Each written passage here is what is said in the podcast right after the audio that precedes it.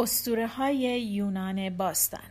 بر اساس کتاب داستان های یونان باستان نوشته امیل ژانه مترجم اردشیر نیکپور. شرکت انتشارات علمی و فرهنگی. گوینده دینا کاویانی. قسمت 21 دافنه. آپولون ساعتهای زیادی رو صرف نگهبانی از بره ها می کرد. در همین زمان بود که می‌دید نمف ها از کوه اوسا رد میشن. نمف ها پریای دریایی بودند. کوه اوسا هم یک کوهستانی بود در تسالی. وقتی که تیتان ها علیه خدایان اولمپ شورش کردند کوه پلیون رو رو کوه اوسا گذاشتند تا به کوه اولمپ برسند ولی خب نتونستند برای همین تو ادبیات غرب یه ضرب المثلی هست که میگن کوه پلیون رو روی اوسا گذاشتند. یعنی کاری کردند که خیلی سخته و نتیجه هم نداره. خب برگردیم سر داستان خودمون. آپولون می‌دید که این نمفا یا پریای دریایی از روی کوه اوسا رد میشن. عاشق یه دونه از اونا شد به اسم دافنه. آپولون دلش می‌خواست با دافنه ازدواج کنه. ولی حرف های دلنشین آپولون و صدای سهرامیز نیش نتونست دل اون دوشیزه گریز پا رو نرم کنه. دافنه از چنگ آپولون فرار می‌کرد و آپولون هم دنبالش میدایید چیزی نمونده بود که دافنه رو بگیره که دافنه که دختر رودخانه پنه بود از پدر خودش کمک خواست. همون موقع به صورت یک پیچک سبز یا گیاه غار در اومد. همین که آپولون به دافنه رسید و اونو بغل کرد و خواست ببوسه دید که ایداد بیداد تو بغلش فقط یه بوته قاره تفلکی آپولون دلش رو به همین پیچک خوش کرد. چند تا از برگای اونو چید و با اون یه تاجی ساخت و روی سرش گذاشت. بعدها برگ های قار تاج افتخار قهرمانان و نامداران و شاعران و جنگاوران یونانی شد. در بازی های المپیک تاجی از برگ قار رو رو سر قهرمان میذاشتند البته ناراحتی های آپولون تمومی نداشت. یه روز سوباریست دوست و همراه شکار آپولون یه ماده گوزن رو که آپولون خیلی دوستش داشت اشتباهی شکار کرد. سوباریس وقتی فهمید چی کار کرده خیلی ناراحت شد. با خودش گفت دیگه نمی‌تونه این زندگی رو تحمل کنه. دلش خواست که بمیره. خدایان صدای سوباریس رو شنیدند و خیلی دلشون به حالش سوخت. برای همین اونو به صورت یک صرف در آوردند. بعدها صرف مظهر غم و اندوه و سوگواری شد. یکی دیگه از دوستای آپولون یه چوپانی بود به اسم هواکینتوس. آپولون اونو خیلی دوست داشت. با همدیگه تمرین پرتاب حلقه می‌کردند. یه روز حلقه سربی به سر هواکینتوس خورد و افتاد روی زمین و مرد. وقتی آپولون بالای سر دوستش رسید دید که ایداد بیداد دوستش مرده و از خونی که روی زمین ریخته یک گل رنگ پریده که عطر دلنشینی داره سبز شده. اسم اون گل رو هم هاواکینتوس گذاشتند. یه اسم دیگه هاواکینتوس سنباله می‌بینید مردم قدیم برای هر چیزی که دور برشون بوده یک داستان درست می‌کردن.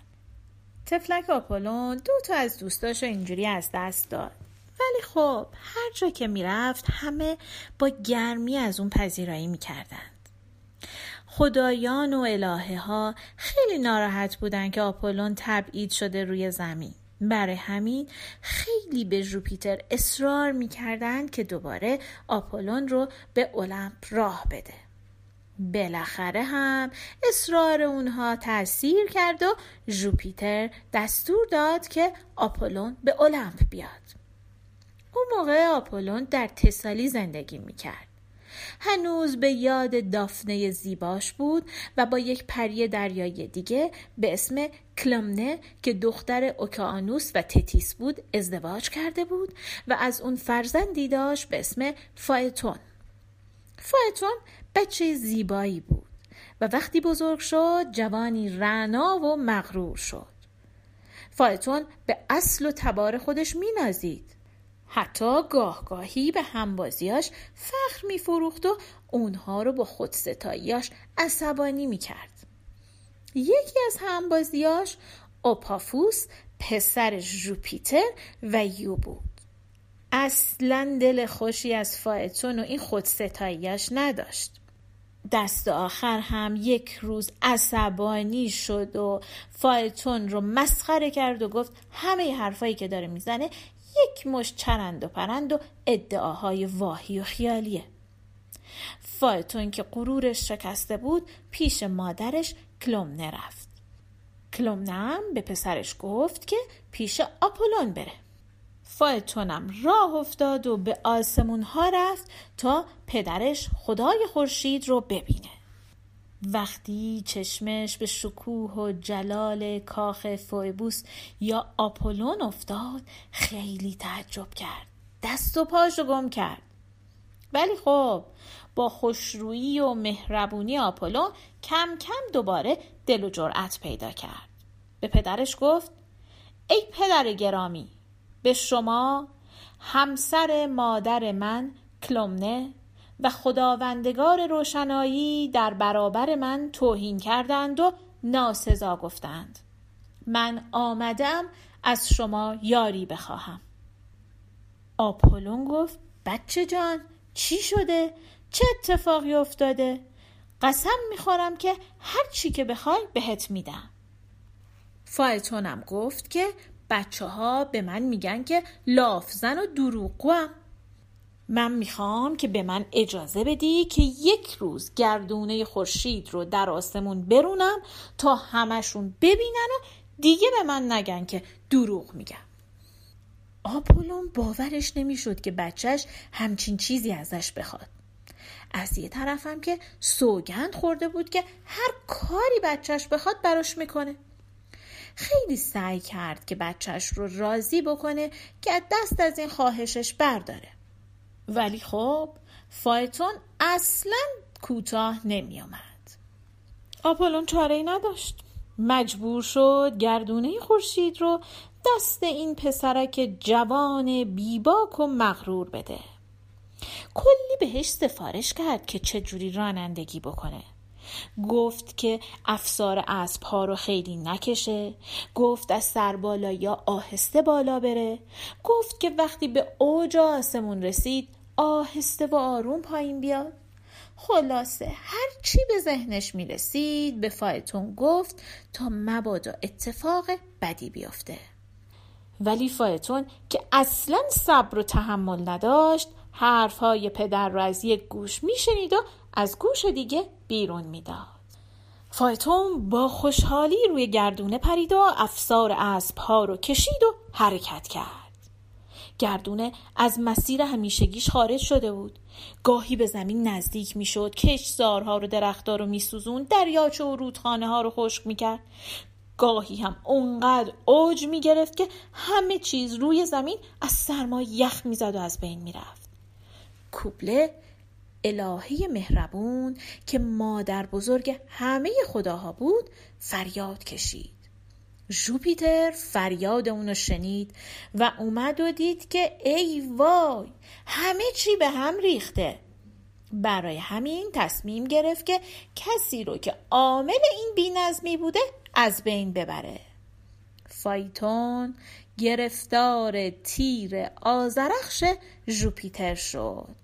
و در رود اریدانوس که امروز بهش پو میگن افتاد و مرد فایتون دوستی وفادار و بیباک داشت به اسم کوکنوس کوکنوس خیلی برای مرگ فایتون ناراحت بود و گریه می کرد.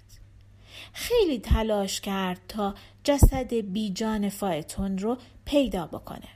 برای همین آپولون اون رو به صورت یک قو در آورد. خواهران فایتون هم برای مرگ برادرشون خیلی ناراحت بودن. آپولون برای پایان دادن به غم و اندوه اونها خواهران فایتون رو به صورت درختان سپیدار در آورد که در کنار رودخانه های آرام سبز میشن اینم پایان داستان دافنه و فایتون